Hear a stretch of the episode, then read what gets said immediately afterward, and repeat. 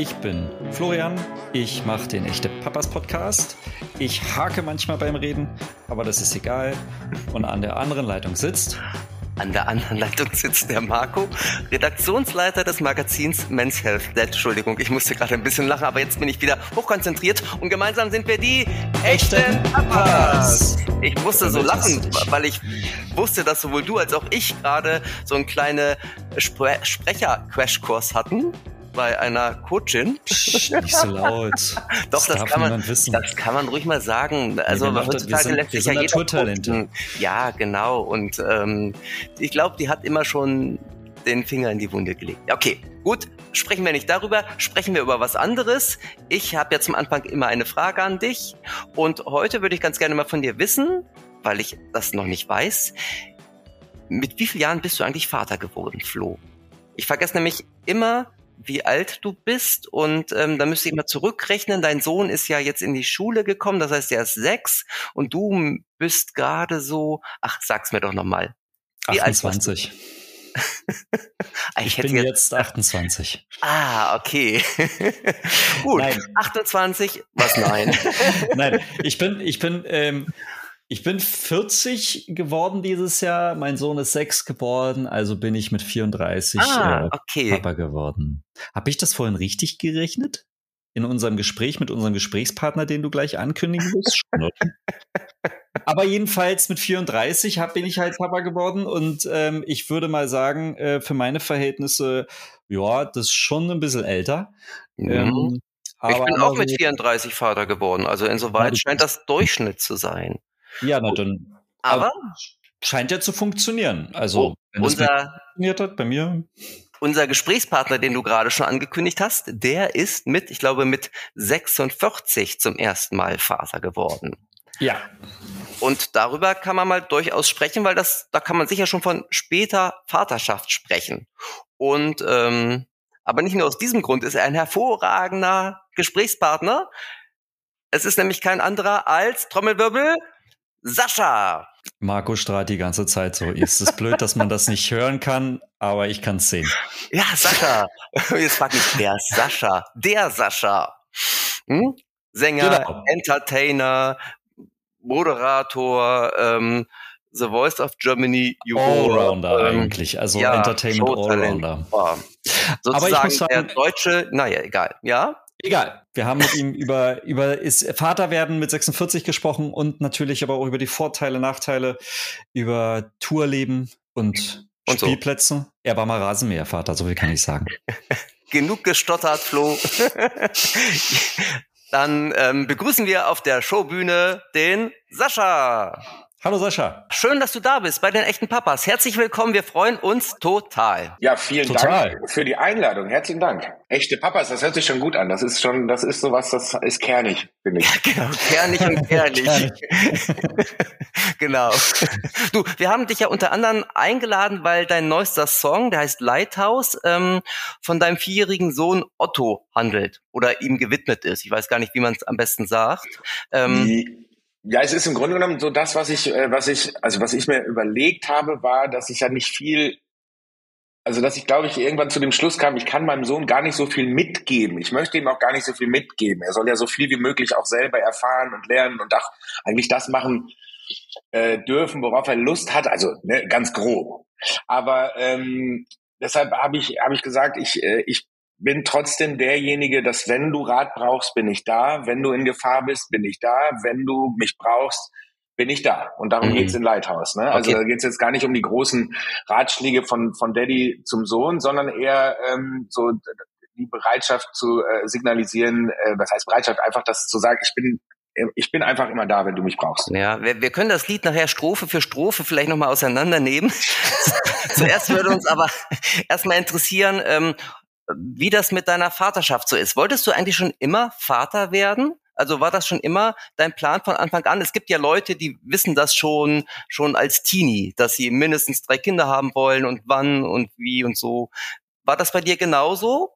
Hm, es war äh, umgekehrt. Also ich, äh, ich wollte das eigentlich nicht. Also ich war gar nicht so, ich war nicht so drauf. Also ich war zumindest nicht so drauf, dass ich, also ich war auch nicht so drauf, dass ich kategorisch gesagt das abgelehnt habe sondern eher gesagt habe, wenn das Schicksal das so möchte, aber ich habe es jetzt nicht forciert. Ich hatte nie den Zeitpunkt, wo ich gesagt habe, okay, jetzt lass uns Kinder machen. Vielleicht habe ich auch nie die Frau gehabt, wo ich gedacht habe, so jetzt lass uns Kinder machen.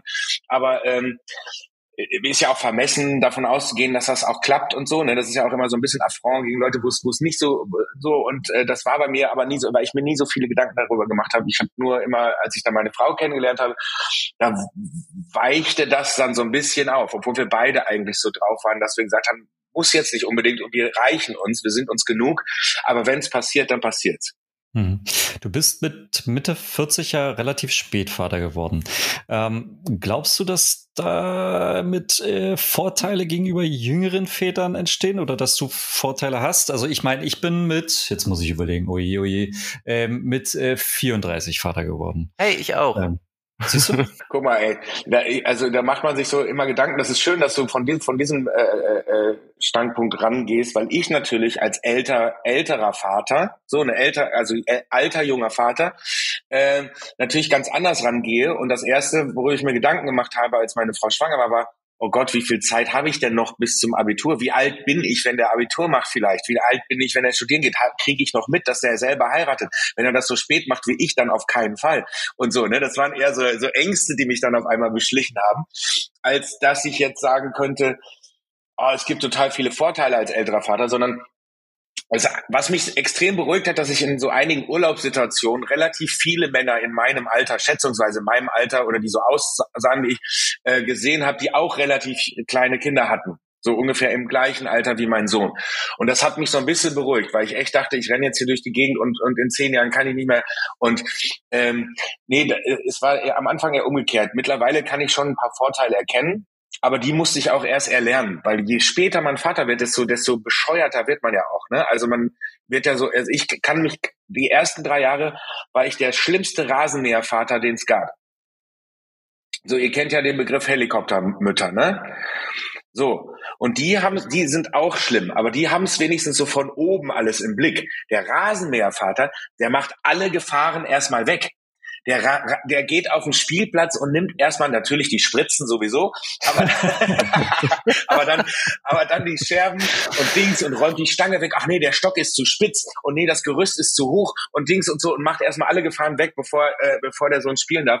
Deshalb, ähm, äh, da, da muss ich mich wirklich extrem langsam äh, ran Pirschen, an dieses Thema auch Vertrauen zu haben zu meinem Kind und sagen, der kann das schon und wenn er fällt, dann fällt er halt. Also das musste ich echt erst lernen. Aber seitdem ich das so ein bisschen mehr drauf habe, werde ich immer cooler. Und dann kommt das Alter ins Spiel, dann kommt die Erfahrung ins Spiel und dann sagt man irgendwie so, man kann Gefahrensituationen, glaube ich, sehr gut einschätzen, aber auch eben solche, wo keine sind. Und äh, da kommt einem das Alter schon entgegen. Aber bei allem anderen machen wir uns nichts vor. Äh, ob ich in zehn Jahren noch mit meinem dann 14-jährigen Sohn äh, äh, im, im äh, gleichen Leistungsverhältnis kicken kann, das wage ich sehr zu bezweifeln. Aber von den Nachteilen, von denen du gerade gesprochen hast, das waren ja die, die du dir sozusagen vor der Geburt irgendwie ausgemalt hast. Ne? Wie ist denn das jetzt, wo du vier Jahre praktizierender Vater ist? Gibt es da tatsächlich die Nachteile oder musst du jetzt sagen, so ach im Grunde fühle ich mich wie ein 30-jähriger Vater? Ja, das nicht ganz, das wäre auch wieder Quatsch, aber meine Kinder machen einen schon jünger. Also, ne, wie du schon richtig gesagt hast, am Anfang war es so, dass ich, dass ich natürlich so ein bisschen, bisschen Panik geschoben habe, als ich dann gemerkt habe. Zuerst habe ich gesagt, ja, als meine Frau dann mit der Nachricht rauskam und ähm, habe ich gesagt, ja gut, alles klar, krieg, das kriegen wir hin, so ne. Und äh, und dann merke ich so relativ schnell so, ach du meine Güte. Und dann kamen diese Jahre und dann dachte ich, wie alt bin ich wenn? Und dann musste ich aber sobald das kann, glaube ich, jeder. Ich war, jeder, ich habe auch dieses Bonding gemacht und so. Und ne? ich war im Krankenhaus mit dabei und so und habe dann meinen meinen Sohn direkt hier auf die Brust gelegt, auf die nackte Brust gelegt und und dachte in dem Moment waren alle Bedenken waren komplett aufgelöst in Luft, weil ab da äh, so eine Verbindung entsteht, die man, die man einfach, wo man weiß, das funktioniert alles. und keiner hat mir das je beigebracht. Ich habe natürlich viel gesehen, viel Dings, da sind viel, viel rumgekommen. Aber mit Kindern habe ich mich ehrlich gesagt nie so richtig wirklich auseinandergesetzt, so doll. Ich habe natürlich viele Nichten, Neffen und so, klar. Aber jetzt nicht so, dass ich tagelang schon mal auf ein, auf ein Kind aufgepasst hätte oder so. Also ich hatte keine Übung. Und in dem Moment hat mir einfach diese Verbindung zu meinem Sohn gezeigt, so, mach dir keine Gedanken, das funktioniert alles mehr oder weniger automatisch. Natürlich kann man sich Sachen anlesen, man kann sich Ratschläge holen, man kann sich Tipps holen von Freunden, aus Zeitschriften und so. Aber das, was da passiert, sagt einmal so, mach, ist gut. Läuft. Es ist alles gut. Läuft. genau. Ich finde es spannend, dass du gerade sagtest, dass dein Sohn sich jünger macht. Meiner hat mich älter gemacht. Also ähm, von, zumindest vom Äußerlichen ähm, bin ich doch ein bisschen grauer geworden. Ja, so sorgentechnisch und so. Ich glaube, ich weiß nicht, wie alt ist dein Sohn? Der ist sechs. Also ich kann, ja, gut, ich kann so ein bisschen Vier Jahre. Genau, dann bist du noch nicht so weit weg, weil viele, die schon ältere Kinder haben, die haben mir natürlich auch völlig falsche Sachen erzählt. Ne? Also so Leute, die schon 10, 15-jährige Kinder haben und so, ach, es ist so toll, es ist so toll, es ist einfach nur, die haben die ersten drei Jahre vergessen. Ja. Die haben die ersten genau. drei Jahre Schlaflosigkeit und solche Augenringe haben die einfach komplett vergessen. Das so. ist die Stilldemenz. Und, und, die grauen Haare, stimmt. Und ähm, und dann äh, äh, ist aber, ich glaube, dass die Zeit jetzt, wo mein Sohn, jetzt äh, wird er vier und jetzt kommt so die Zeit, wo ich auch so mehr ins Geschehen, wo ich mehr mitmachen darf und so, wo ich jetzt, ne, also so natürlich nicht auch da, aber das ist schon, jetzt kommt, jetzt kann man mal einen Tennisschläger in die Hand nehmen, jetzt kann man mal zusammen Laub fegen, jetzt kann man so Sachen machen, so, ne, die man als, als Daddy vielleicht äh, äh lieber macht, als äh, so andere Sachen. So mit Laubfegen ist super. ja, auch eins meiner Hobbys. Nein, aber so kann man das so die, die Kids schon rankriegen, dass das völlig normal ist, dass man auch mal Laub fegen muss.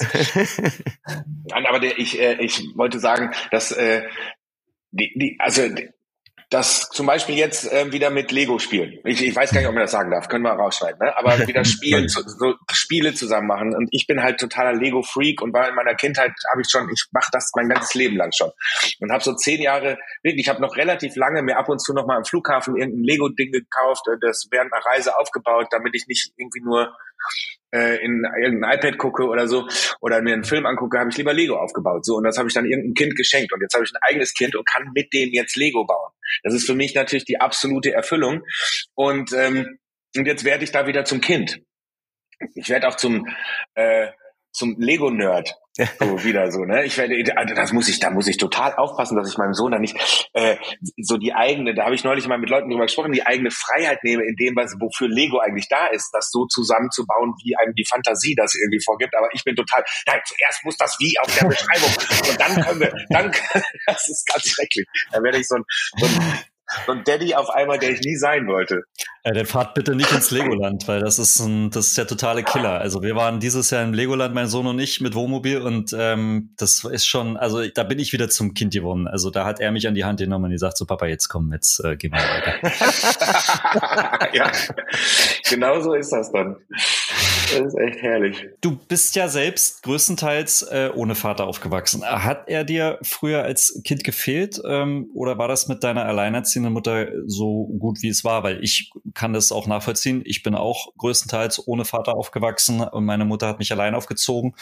Ähm, und manchmal denke ich schon echt drüber nach. Hm. Und wir haben tatsächlich auch immer so diese Diskussion. Ne? Also wir, wir reden in diesem Podcast ganz oft auch so von neuen Vätern und aktiven Vätern und dass die es anders machen wollen wie ihre eigenen Väter, was natürlich dann ähm, einfach nur geht, wenn man, also positiv wie negativ, wenn man überhaupt einen, einen Vater in Erinnerung hat. Ja, ich kann mich, also mein Vater lebt noch und, ähm, und wir haben auch Kontakt. Es ist jetzt nicht so, dass wir keinen haben, aber jetzt auch eher so salopp äh, äh, freundschaftlich so.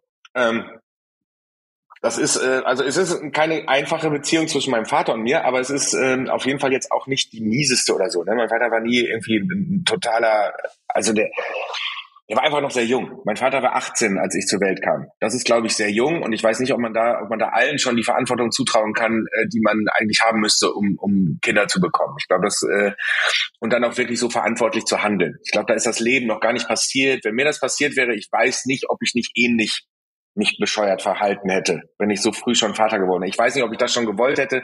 Vielleicht wäre ich auch gegangen. Vielleicht hätte ich auch gesagt, geht nicht.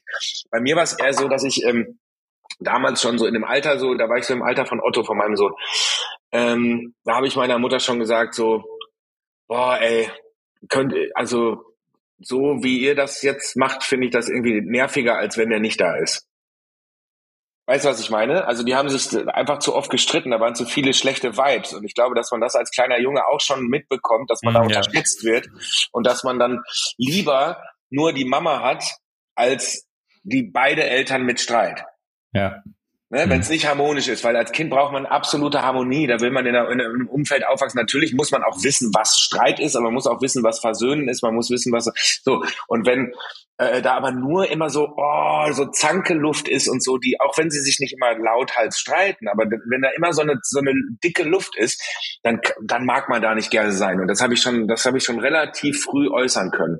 Und, ähm, und das fand ich ganz gut. Deshalb war es für mich nicht so schlimm. Es gibt aber Situationen, wo ich ganz genau weiß, da hätte mir ein Vater, ein vernünftiger, ein guter Vater gut getan. So, und äh, da, da, das vermisse ich nicht, weil ich es nicht hatte, aber ich weiß schon, wo es mir fehlt. Mhm. Und holst du das und, nach oder hast du, hast du, ähm, gehst du da, also du gehst wahrscheinlich auch ganz anders an die Situation jetzt mit Otto wahrscheinlich. Ja, da, also ich glaube, natürlich ist das auch alles, wenn man jetzt so tief, muss man gar nicht so tiefenpsychologisch da, da rangehen. Äh, ich glaube, da reicht auch Bierdeckelpsychologie, wenn man jetzt weiß, ist äh, Scheidungskind, meine Eltern haben sie zweimal geheiratet, zweimal sich scheiden lassen voneinander. Und das innerhalb von neun Jahren.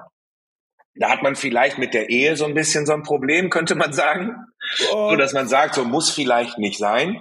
Und natürlich auch mit dem Vatersein vielleicht dann ein Problem und sagt so, oh nee, muss ich vielleicht auch nicht haben. Aber alleine aufgrund dieser Verantwortung. Ich glaube, ich habe es mittlerweile gecheckt. Weil das, was am meisten, glaube ich, wenn man überhaupt von Belastung sprechen kann, ist die Verantwortung. Die Verantwortung, die man tragen muss für ein anderes Leben. So, und das ein Leben, das man selber mitgegeben hat. So, das ist schon krass wenn man sich das so richtig so. Und das war dann, wie gesagt, aber mit der Geburt dann alles weg, weggewischt. Weil dann einfach nur noch, dann funktioniert man einfach nur noch. Dann ist man nur noch, dann ist man nur noch Vater. So. Und sich, ich glaube, ich will jetzt ja auch, ich kann jetzt keinen großen Ratgeber machen, aber für mich funktioniert das so am besten, dass ich mir nicht zu viele Gedanken mache, dass ich nicht zu viel lese darüber, wie man erzieht oder wie man irgendwas, sondern eher so ein bisschen versuche aus dem Bauch heraus mit meiner Frau darüber zu reden und dann irgendwie gemeinsame Entscheidungen zu treffen, weil am Ende richtig, richtig machen kann man es eh nicht. Und man kann nur gucken, dass man nicht zu viel falsch macht. Ich will noch einmal kurz zurückkommen auf, auf die Tatsache, ähm, dass dein Vater mit 18 Vater geworden ist. Also ähm, gar keine Frage, sondern eine Anmerkung. Mein eigener Sohn ist jetzt fast 17 und wenn ich mir vorstelle, dass der nächstes Jahr Vater werden würde, also holla die Waldfee, das ist, das ist ja. schon eine ziemliche Herausforderung, finde ich. Also insoweit auch Respekt, wenn jemand überhaupt in so jungen Jahren das ähm, auf sich nimmt und es dann auch noch gut hinbekommt. Ja, damals waren die Zeiten ja auch noch anders. Ne? Wir reden von Anfang 70er, da haben die Leute noch, da wurden noch, da waren die Eltern, obwohl sie selber keine Kinder von Traurigkeit waren, haben die ihren Kindern immer so so, so strenge vorgelebt, die es eigentlich gar nicht, äh, nicht selber nicht praktiziert haben und dann gesagt, so, jetzt habt ihr hier äh, äh, äh, einen Braten in der Röhre, jetzt müsst ihr auch heiraten. Da mussten meine Eltern heiraten. Das war, führte gar kein Weg dran vorbei. Und damals war es noch nicht so, auch als Frau noch nicht so, dass man gesagt hat, nee, ich habe jetzt aber, das ist, wir, wir haben aus Versehen ein Kind bekommen. Also das, das muss ja jetzt nicht, also entweder nicht sein oder äh, da gab es auch nicht wirklich die, die wirklich freie Entscheidung. Und äh, das ist dann so ein bisschen, das hat sich, ist ja auch so ein bisschen, äh, ähm, finde ich, besser geworden. Aber ähm, trotzdem sage ich, wenn, wenn dann so, wenn heute, wenn ich mir das vorstelle, dass also das ist schon krass. Und da, das, da habe ich ganz viel Empathie auch mit meinem Vater, dass ich, dass ich ihm ganz viel verziehen habe von dem Quatsch, den er da fabriziert hat und so ähm, weil ich gewusst habe, er ist noch sehr jung. Mhm. Ich bin DDR-Kind. war sehr jung, ja. Mhm, sorry, ähm, sorry, ich bin DDR-Kind und da war das, war das nämlich ganz genauso. Also meine Mutter war mit mir mit 19 schwanger und äh, ich kam quasi, als sie 20 war. Ähm, und so war es mit meinem Vater ja genauso. Also das ähm, ist schon eine andere Zeit gewesen. Es gibt ja auch so Leute, die haben das komplett eingeatmet, schon als Kinder. Die wissen schon als Kinder, was ihr vorhin ein, eingangs gesagt habt. Ne? Die, die, als Kinder wissen die schon, ich will mal Kinder haben. Und am liebsten so schnell wie möglich. Ich möchte am liebsten schnell eine Familie. Ich möchte drei, vier, fünf Kinder haben und so. Also die wirklich so komplett für das Thema brennen. Und ich glaube, die kriegen das auch gut hin, auch wenn sie früh äh, Eltern werden. Und dann gibt's andere, die, die, die das nicht können. Also ich hätte es nicht gekonnt. Nicht auf, aufgrund der Geschichte meines Vaters, sondern ich wäre mit 18, auch Mitte 20, glaube ich, noch nicht so weit gewesen, das wirklich dann gut machen zu können. Also ab 30, ab Mitte 30, ab Mitte 30, da wo, wo, wo ihr Väter geworden seid. Ich glaube, ab da hätte ich mir auch schon zugetraut zu sagen, so, ich glaube, jetzt habe ich das, äh, jetzt habe ich so alles eigentlich schon so und jetzt könnte das passieren. Ist dann nicht passiert und so, weil die Umstände waren nicht, aber, äh, aber da hätte es da hätte es durchaus schon, da hätte ich mir das dann zugetraut, sagen wir es mhm. mal so. Wir haben ja nach deinem Vater gefragt, weil das sozusagen immer das naheliegendste ist, wenn man selbst Vater wird und dann schaut so, was für ein Vater will ich eigentlich sein? Ähm, was für Vorbilder suche ich mir? Ist mein eigener Vater ein Vorbild? Bei euch tatsächlich erst mit 18 Vater geworden, du mit Mitte 40 liegen ja schon sozusagen die Start. Ähm, Generationen dazwischen. ja, ja, und auch die Anfangsmöglichkeiten. Ähm, jetzt hast du auch gesagt, du, du liest auch nicht viel, sondern machst viel aus dem Bauch raus. Also Erziehungsratgeber findet man mal bei dir nicht so auf dem Nachttisch, aber ähm, schielst du denn trotzdem mal links und rechts nach irgendwelchen Vorbildern? An wen orientierst du dich oder ist das rein wirklich intuitiv bei dir? Oder guckst du das von Nö, anderen das ab? Auch, oder von deiner Frau vielleicht? Auch, ja, meine Frau, äh, sind vor allen Dingen äh, auch Freunde, so aus dem nächsten Umfeld, wenn ich jemanden für einen guten Vater halte zum Beispiel, dann gucke ich mir da schon was von ab. Ne? Mein, mein lieber Freund und auch Patenonkel, wir sind ja gegenseitig Patenonkel, gegenseitig Trauzeugen. Äh, äh, Tim Melzer, der finde ich, den, den finde ich, ist ein toller Vater, obwohl er auch, genau, weil wir sind auch ähnlich, wir haben vergleichbares Leben. Also er ist auch sehr viel unterwegs. Wie macht er das? Wie managt er das mit mit äh, dann ähm, und so? Und äh, da nee, hole ich mir schon viele Tipps. Also nicht, ich hole mir Tipps, ich guck mir das an und hole mir auch Tipps, hole mir auch Ratschlag und so. Und äh, das ist immer ganz, ähm, ganz hervorragend. Und dann natürlich überall. Ich gucke immer so ein bisschen und und ich, wie gesagt, also mein selbst bei meinem Vater kann ich mir ähm, ein paar Sachen holen, die die äh, die nicht doof waren. Weißt du, so zum Beispiel war mein Vater am Anfang äh, äh war sehr liebevoll. Der war jetzt kein, der war kein, der war nicht, der war jetzt kein so ein, so ein also wie soll ich sagen, nicht so ein schlimmer Vater, der hat uns nicht geschlagen oder hat nicht irgendwie oder war nicht böse zu uns oder so, sondern er war einfach nur nicht da. Das ist natürlich ein Unterschied, äh, als wenn man in so einer in so einer harten Gegend wie wir auch aufwächst und ich hatte genug Nachbarn, wo, wo der Vater auch mal gerne den, den, äh, den Kochlöffel rausgeholt hat und so. Und das ist natürlich viel, viel schlimmer. Aber auch Liebesentzug oder nicht den zu bekommen, ist, ist auch schlimm. Also es ist aber nicht vergleichbar. Und ich glaube, dass, dass mein Vater am Anfang, ich gibt so Fotos, so, wo der, wo der mich so auf dem Arm hat und auch so, auch so abknutscht und so. Und dann denke ich so, ach Mensch, da war ja gar nicht alles doof. Weißt du so und und äh, und deshalb äh, und sowas will ich mir natürlich, das wollte ich mir immer diese Natürlichkeit und dieses irgendwie was macht man, wie ist man mit seinem mit seinem Kind, das wollte ich mir auf jeden Fall behalten und das habe ich so aus der Erinnerung und aus den Fotos, die ich von mir und meinem Vater kenne. Mhm. Ähm, du hattest vorhin mal angeschnitten, dass ähm, dir Menschen vor der Geburt von Otto ja ganz viel Erfahrung mitgegeben haben, was sich als ich würde mal sagen, so ein bisschen als anders herausgestellt hat. Ähm, wie, wie hat sich denn dein Leben jetzt im Nachgang, wenn du jetzt so ähm, äh, drauf schaust, verändert, seitdem Otto da ist? Mal abgesehen von Augenrindern und äh, ersten schlaflosen Nächten und dieses, ich bin mehrere Jahre am Stück müde. ist geil, dass, so, dass man so in so, wenn man so meint, man wäre unter sich. Ne? ja, unseren Podcast hört kaum jemand, insoweit. wäre unter sich und dann können wir jetzt mal, jetzt können wir es mal richtig rauslassen, ne? Den, den Anti, den Nichtschlaffrust. Äh, doch, der hat mich, ich muss ganz ehrlich sagen, ich muss da nochmal drauf eingehen, der hat mich schon ganz schön aufgefressen, ne? Dieser, der, äh, dann noch arbeiten, das ist wirklich, das ist nicht das ist nicht so leicht. Und man ist ja so modern. Man ist ja so modern geworden. Früher haben die Väter sich einfach auf die Couch ver verpieselt und haben die, haben die Mutti machen lassen und so, ne? Und heute sind wir natürlich verantwortungsvolle und, und Teile Väter, die die halbe, so. Und, ähm, und, und das äh, muss man, aber dann weiß man äh, eben auch, äh, äh, was, was die Leute so, äh, so mitmachen teilweise. Aber es hat sich natürlich, es hat sich, aber man kann auch nicht sagen, alles verändert. Ich finde, das ist auch too much. Also es hat sich viel verändert. Es hat sich vor allen Dingen die, für mich die Sicht auf unsere, meine, unsere Welt hat sich, hat sich verändert. Auch, auch, auch auf die große Welt, so, ne? Weil man denkt sich natürlich bei allen Krisen, die dann kommen, sofort immer, man denkt auch nicht mehr an sich, sondern man denkt daran, oh, was hinterlasse ich meinen Kindern hier? Oder was, was sollen die bloß machen, wenn sie, wenn sie dann groß sind und so? Und oh, kommen die da klar in dieser Zukunft, die jetzt so ungewiss ist und so? Und, ähm, und auf der anderen Seite ist es aber auch viel schöner, weil ganz viel Verantwortung von mir, weil ich dann natürlich bin ich, ich stehe immer in der, in der Mitte auf der Bühne an der an der großen Singstange und äh, und bin natürlich immer irgendwie im, im im Center so ne? Und und will das aber auch manchmal gar nicht, wollte das nicht immer, aber bin schon sehr sehr ego-fixiert gewesen immer, weil ich natürlich immer mich um mich kümmern musste. Bis dann meine Frau ins Spiel kam, dann musste ich mich auch um jemand anders kümmern. Und das war schon mal so der erste Schritt. Und dann kommt jetzt ein Kind und plötzlich so, wupp, ist alles eigentlich von, man, von sich selber erstmal zumindestens komplett in den Hintergrund getreten und man hat nur noch Fokus aufs Kind. Und ähm, natürlich muss man sich das sein Leben dann auch so ein bisschen wieder zurückholen, aber es hat sich jetzt nicht wirklich alles verändert, sondern wir machen trotzdem versuchen, so viel wie möglich von unserem Leben davor auch weiterzuleben, nur halt eben mit Kind. So, und das kriegen wir ziemlich gut hin. Hm.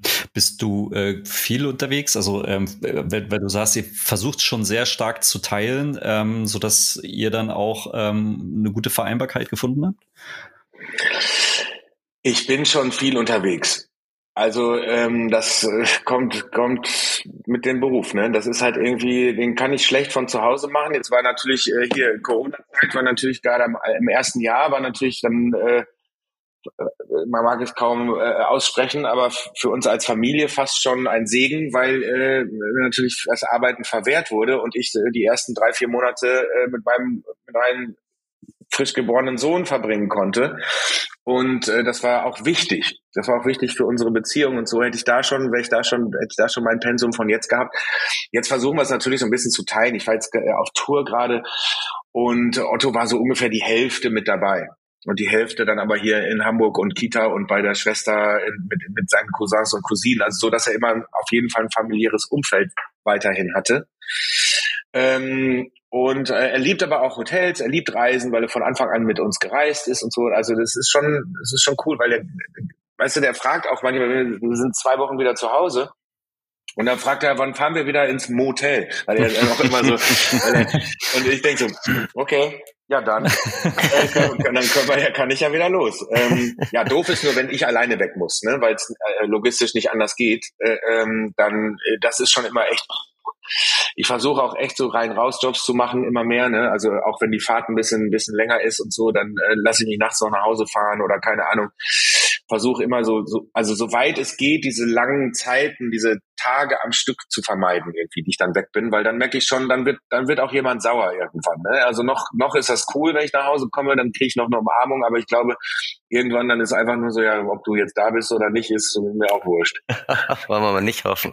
Nein, glaube ich auch nicht. Aber, aber es manchmal ist schon so, hm, mm. dann ist er, also er ist aber eher traurig als jetzt sauer. Mm. Insofern, und das macht mir natürlich das Herz immer schwer, ne, weil, weil äh, traurig ist nicht, nicht gut. Mhm. Sascha, wir wollten ja nochmal über deinen Song Lighthouse sprechen. Ähm, wann war denn die Geburtsstunde des Liedes? Du hast vorhin so schon, so schon über Bonding gesprochen. Hattest du da das Lied schon im Ohr oder hast du es da schon getextet oder komponiert? Mm, na, nee. Ich hab, äh, ich muss ganz ehrlich sagen, ich habe ähm, auf die also manchmal ist so, dass, dass die Songs so eingebungstechnisch einfach irgendwie kommen und dann muss ich das Handy rausholen und egal wo ich bin, dann muss ich die dann schnell mal festhalten, diese Idee.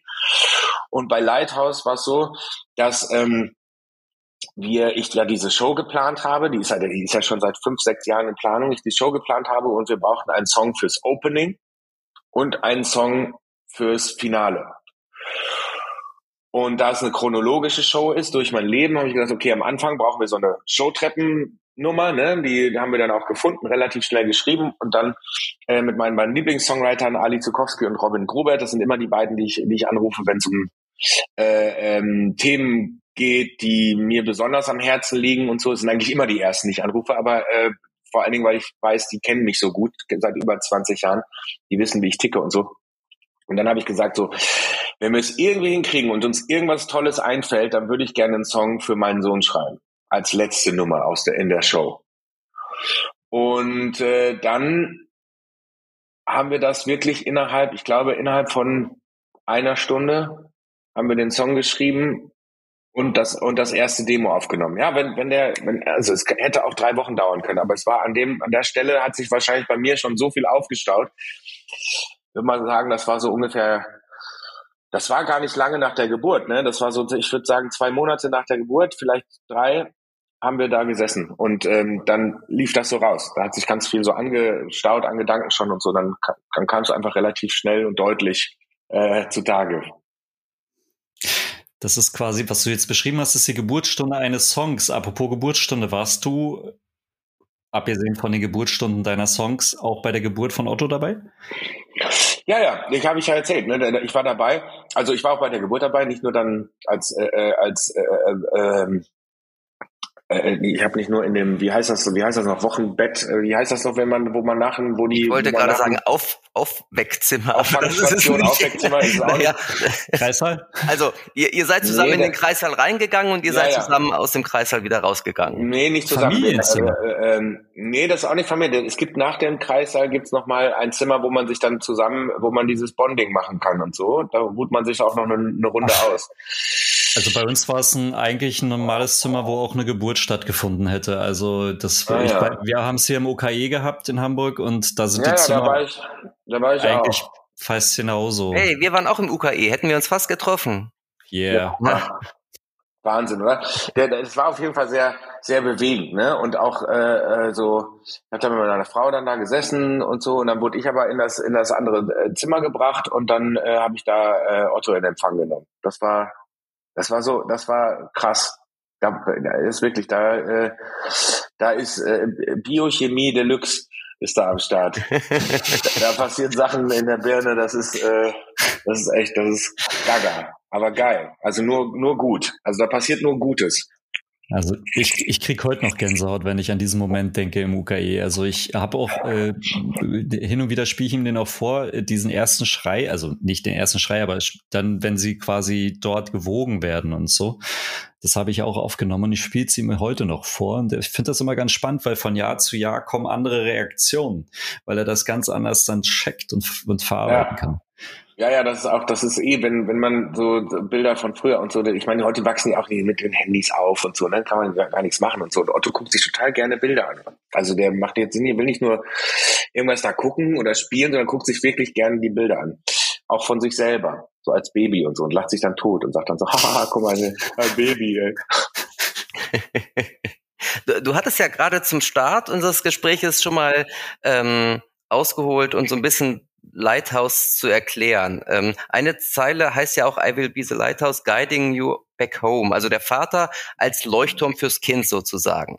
Mal nicht ganz so lyrisch ausgedrückt. Ähm, was ist denn deiner Meinung nach die Aufgabe eines Vaters? Ähm, wirklich so das Wegweisende und vor allem, wo leuchtet man hin als Vater dann? Gibt ja 360 Grad Möglichkeiten. Ja, also ich sag mal jetzt vom Song ausgehend ist es einfach nur da stehen und wenn, wenn, äh, wenn Not am Mann ist, dann da sein. So, ne? Das ist jetzt ja die Aussage des Songs. So, ne? Das heißt, man, man leuchtet nirgendwo hin, sondern man sagt irgendwie so hier, äh, falls du den Weg zurück brauchst, äh, dann, dann findest du ihn, weil ich zeige ihn dir. So, ne? Ich bin, ich bin da. Aber natürlich glaube ich auch, dass der, dass man sich als als äh, Vater noch ein paar mehr Aufgaben zutrauen kann. Also auch wegweisende vielleicht oder zumindest hilfreiche, so, ne? Ein bisschen unterstützende und so. Wenn es irgendwie, es geht ja auch darum, äh, ähm, Ratgeber zu sein und so. Man kann ja nicht den Weg vorschreiben, aber man kann zumindest behilflich dabei sein, wenn er mal irgendwie ausgesucht ist, äh, wo die Reise hingehen soll. Also ich rede jetzt natürlich schon von dann von älteren Kindern, ne? So, die dann äh, jetzt sich damit anfangen zu beschäftigen, was kann ich denn mal werden und wo, wo will ich denn mal sein, wenn ich so alt bin wie du, du alter Sack äh, werde ich überhaupt, kann ich überhaupt, kann man so alt werden? Und äh, dann, äh, nee, ich, ich, ähm, ich, wie gesagt, ich mache ja alles so ein bisschen, ich habe ja schon gesagt, so ein bisschen aus der Hüfte und ich glaube, es kommt dann immer dann an den Zeitpunkt, wo es dann, wo es dann, wo es dann passiert. Aber da könnt ihr, ihr habt ja schon ein bisschen mehr Erfahrung. Ähm, Natürlich sagt man so Sachen, man, versucht man auch Werte zu vermitteln. Ne? Das ist natürlich der man, und das ist eigentlich auch ganz gut, weil man äh, immer, immer wieder kurzzeitig auch seine eigenen Werte, die man sich so über die Jahre, Jahrzehnte irgendwie auch äh, äh aufgebaut hat und so, äh, dann auch hin und wieder mal in Frage stellt. So, weil sonst ist, läuft man ja relativ straight immer so mit dem, was einem die eigenen Eltern mitgegeben haben oder die Große oder wer auch immer und so. Und dann hat man so sich hier so ein Wertesystem so ein bisschen so angeschafft und so. Und dann denkt man so, das ist jetzt das. Und das gehe ich meinem Kind weiter auch. Und dann, und dann äh, macht man das das erste Mal und denkt man so, ich glaube, ah, das ist heute nicht mehr so aktuell. Vielleicht sollte ich das nochmal kurz überdenken. vielleicht vielleicht gibt's da noch Alternativen und so. Ähm, das finde ich eigentlich ganz gut. Da kommt man auch selber noch mal ein bisschen äh, äh ins Überlegen, ne? Ja. Das ist ja das Gute sozusagen am Vater sein, ja. oder? Dass man, da, ja, das regelmäßige Hinterfragen, glaube ich hm. auch. Ja, ja. Du meinst, so? Ja, ja ähm, immer, immer wieder und auch von den, von den Kids kriegt man auch genug ähm, möglicherweise. Es ist ja nicht nur eine Einbahnstraße, ne? Also ganz im, ganz im Gegenteil. Ich finde, das ist ganz oft äh, äh ist das so unbewusstes Geben und Nehmen. Also ich, man kriegt ja oft so von den von den Kids irgendwas um die Ohren gehauen, wo man dann entweder schmunzeln muss oder kurz überlegen muss. Nee, da hat er schon irgendwie auch recht. Ja, also ja. so, also auch wenn es so ein ganze, so ein naiver, so ein klarer Kindergedanke ist und den man sich schon der, durch seinen ganzen einfach so hat äh, verweichen lassen oder wie auch immer und so und mit so mit so mit so Wolken drumherum. Ähm, und plötzlich ist das so ein ganz klarer, deutlicher Kindergedanke und man denkt so, ja, eigentlich hast du recht. So kann man es auch sehen. Und das äh, ist schön, das ist erfrischend. Ja, und ich finde vor allen Dingen die Momente, in denen die Kinder dann sozusagen der eigene Spiegel sind. Das sind die besten eigentlich, weil das sind die Momente, in denen man dann wirklich überlegt und denkt so, verdammt, jetzt ne, hat er mich quasi. So, das ist eine Schwäche von mir.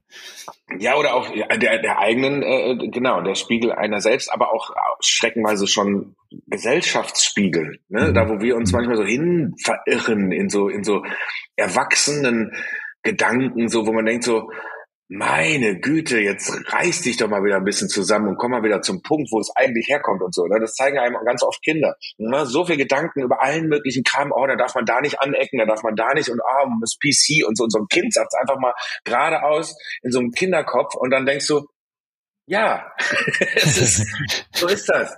Äh, und so kann man sollte man es eigentlich sehen, weil so ist es richtig unbefleckt, ohne jemals irgendwie Erfahrung mit irgendwelchen, ob das jetzt äh, ach, es ist wirklich schwierig, jetzt ein, ein Beispiel rauszunehmen, aber äh, so einfach, manchmal sind einfach Kindergedanken, die, die finde ich die klarsten, weil sie halt ohne, ohne Einflüsse von, von außen, äh, also wenig Einflüsse von Gelerntem oder, oder, oder äh, Einflüssen von außen irgendwie ge, ge, geprägt werden, am Anfang zumindest noch. Und, und das finde ich irgendwie, da kann man sich ganz schön viel von, von mitnehmen. Mhm. Erinnert ihr euch, weil es mir gerade einfällt, äh, noch an Herbert Grönemeyers Song Gebt den Kindern das Kommando? Ja, ja. Von der Bogenscheibe? Ganz schwieriger Song. okay, so tief, äh, das aber, äh, das nee. fiel mir gerade nur so ein. Was war denn? Kinder, Kinder an die Macht oder so? Ja, ähm, ja, genau. Nein, ich glaube, aber er hat natürlich recht insofern, dass man, dass man sich, wie wir gerade schon gesagt haben, dass man sich absolut viel noch davon, ja, dass man auch von Kindern lernen kann, ganz viel sogar. Und, und oder wieder erlernen kann, das, was man vielleicht verlernt hat. Und ähm, das genieße ich immer sehr. Da bin ich immer, also natürlich fühlt man sich auch manchmal ertappt, aber das ist auch gut. Und äh, keine Ahnung, wenn man mal irgendwie ein, ein, Wort zu oft gesagt hat, dass man, dass er so, vielleicht das Kind nicht unbedingt hören sollte und der dann irgendwann dieses Wort wiederholt und man sagt so, oh, habe ich wirklich so oft, habe ich, sage ich das wirklich so oft, dann kann man, äh, kann man mal so ein bisschen überlegen, ob man das mal überdenkt wieder. Total. Jetzt warst du ja mehrere Monate, äh, das hast du auch schon erwähnt, ähm, mit deiner Show This is My Time auf Tour. Ähm, du hast schon erklärt, wie es funktioniert, wenn man so häufig unterwegs ist. Ähm, was mich jetzt aber, glaube ich, im Nachgang schon noch ein bisschen mehr interessiert. Du hast erzählt, sechs Jahre habt ihr an der Show glaube ich, geplant waren. Sechs Jahre oder sowas? Ja, der Gedanke ist schon, ist schon länger, aber so fünf, fünf, ab, vor, vor ungefähr fünf Jahren, vor vier, fünf, ah, doch nicht ganz sechs, vier, vor fünf Jahren habe ich das erste Mal Thomas Hermanns von meiner Idee erzählt. Mhm. Das heißt, es war vor Otto. Das heißt, in Sum im Summe hast du ja eigentlich etwas äh, begonnen, was du ja eine, mit einer ganz anderen Lebenseinstellung oder ich sag mal mit einer anderen Lebenssituation geplant hast und das hat sich dann, wie, wie viel eigentlich ist von deinem Vatersein in diese Show dann mit eingeflossen? Ich habe sie jetzt nicht gesehen, muss ich gestehen. Da Aber sie ja re relativ chronologisch ist, ist sie ähm, ist nur der, der ganz letzte, das ganz letzte äh, Lied, der ganz letzte Song. Also es geht so chronologisch, dann kommt es irgendwann durch mein wildes Leben zu meiner Frau und dann äh, zu Otto. Und der bildet quasi die äh, die die Kirsche auf dem auf der Sahne Haube.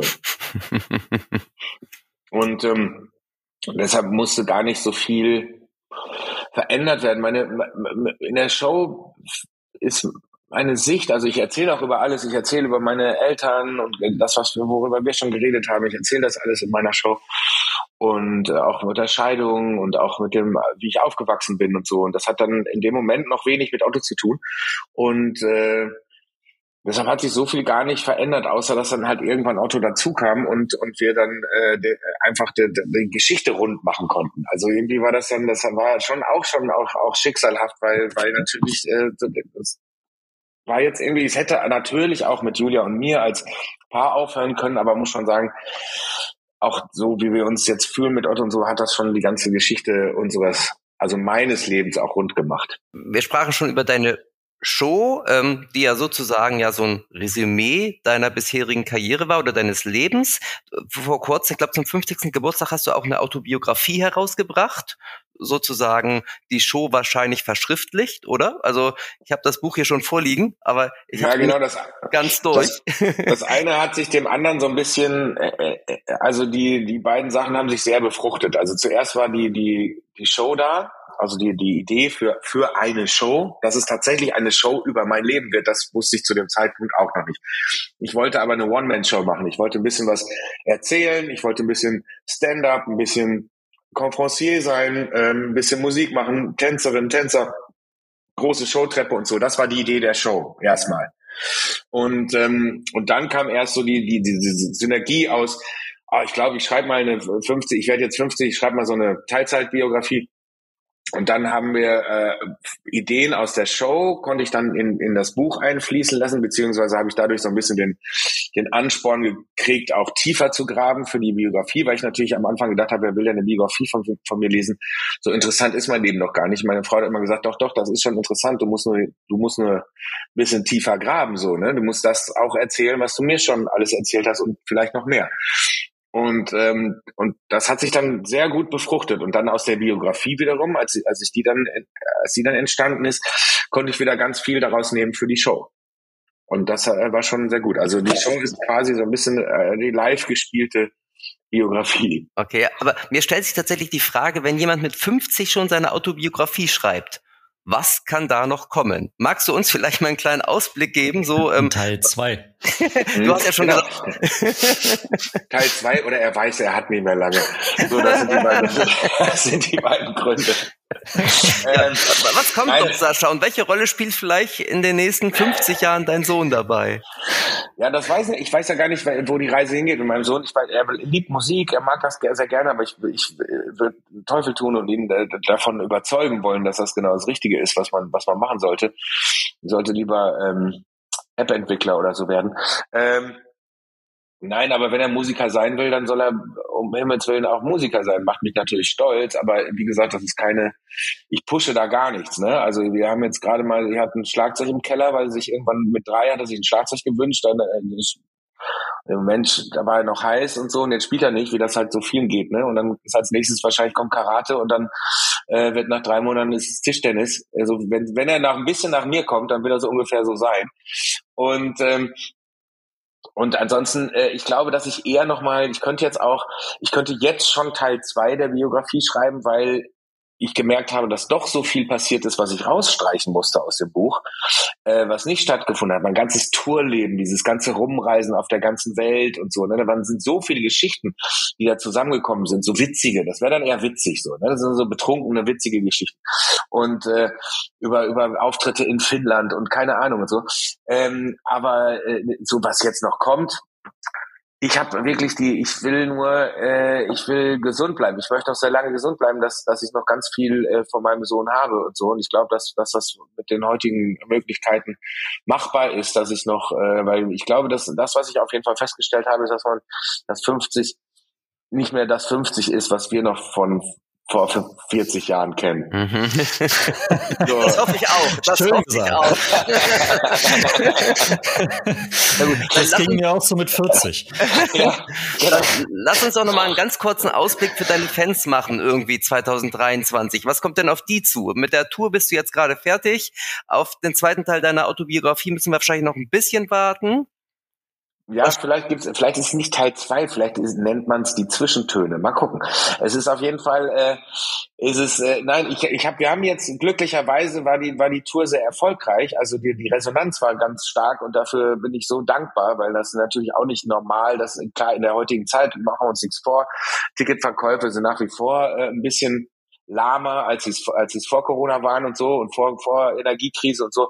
Aber das wollte ich jetzt gar nicht so doll thematisieren, sondern es ist einfach nur, ich bin nur happy, dass es so gut gelaufen ist, weil die Leute, die da waren und wir hatten auch äh, ausverkaufte Hütten und so und dann ist man natürlich mega stolz, dass so ein, so ein Projekt, was man so lange plant und so ein Herzensprojekt ist, wenn das halt funktioniert. Also haben wir dann gemeinsam mit unserer unserer Tour Agency dann gesagt, komm, wir machen jetzt schon mal Termine fürs nächste Jahr und haben gerade announced, dass wir nächsten nächsten Dezember nochmal äh, auf Tour gehen mit der gleichen Show. Und äh, weil es ja noch nicht alle gesehen haben. Flo zum Beispiel. Äh, genau. Und dann haben wir, dann machen wir das nochmal. Und ansonsten äh, bin ich gerade dabei, so ein bisschen, ich möchte gerne mehr Fernsehen machen. Also ich hab, bin gerade dabei mit dieser Show auch und so, das ist irgendwie ein ganz guter ganz guter Gradmesser dafür, dass vielleicht sowas auch im, im, im Fernsehen funktionieren kann. Also ähm, so in Richtung große Abendshow mit Shiny Floor, äh, so ein bisschen wie früher. Also ich erzähle ja auch viel von früher, da habe ich das ja her, von den ganzen Showmastern von früher, Kuhnkampf, Peter Alexander und so. Und die dann alle so die Showtreppe runterkommen und dann wird mal ein Sketch gespielt und dann wird man Dings, so ein bisschen Live-Musik gemacht und dann wieder ein bisschen getanzt und so. Und sowas, auf sowas hätte ich halt total Bock und da äh, würde ich gerne nächstes Jahr irgendwie äh, ein bisschen angreifen bei dem Thema. Das klingt auf jeden Fall sehr spannend. Ähm, finde, da sollten wir dann vielleicht auch nochmal zu sprechen mit, mit Sascha. Sascha kann, darf jederzeit wiederkommen. sehr schön. Sehr gut. Aber eine Frage haben wir noch, Flo. Mhm. Ja, ja, wir haben, wir haben ähm, für, also das ist die einzige Frage, die immer wieder gestellt wird, und zwar am Ende unseres Podcasts. Wir haben eine Spotify-Playlist und ähm, die wächst von Folge zu Folge und jeder Gesprächspartner, jede Gesprächspartnerin ähm, hat immer einen, einen Musikwunsch frei. Und äh, demnach darfst du äh, dir jetzt einen Song aussuchen und wünschen, den wir auf unsere Playlist draufpacken. Und Lighthouse ist schon gesetzt. Also, du, ja. also Lighthouse setzen wir auf jeden Fall drauf. Du musst dir noch einen zweiten Song wünschen. Ah, okay. Am besten einer, der nicht von mir ist, würde ich, ich mal sagen. Nein, ganz wie du magst. Also, wenn Tim mm. Melzer ein Lied gesungen hat, auch gerne ein Lied von Tim Melzer. Ich glaube, das möchte man nicht. das hast du gesagt. Aber er ist, nein, aber er ist nicht, er ist nicht so schlecht, wie die Leute denken. Er, er muss sich nur trauen. ähm, mm, ist das so ein bisschen, ist das so ein bisschen, wisst ihr was, dann nehme ich doch glatt, äh, ich muss mal ganz kurz überlegen, was ähm, Ottos, Ottos Lieblingssong ist. Ähm, der hat so ein paar die, äh, weil er hört ja gerne Rockmusik. Otto hört gerne Rockmusik, weil, weil es muss laut sein. Und dann sagt er auch, Rockmusik muss, muss man laut hören. Das hat ihm keiner gesagt. Das hat er nur gesagt, das hat er selber sich überlegt.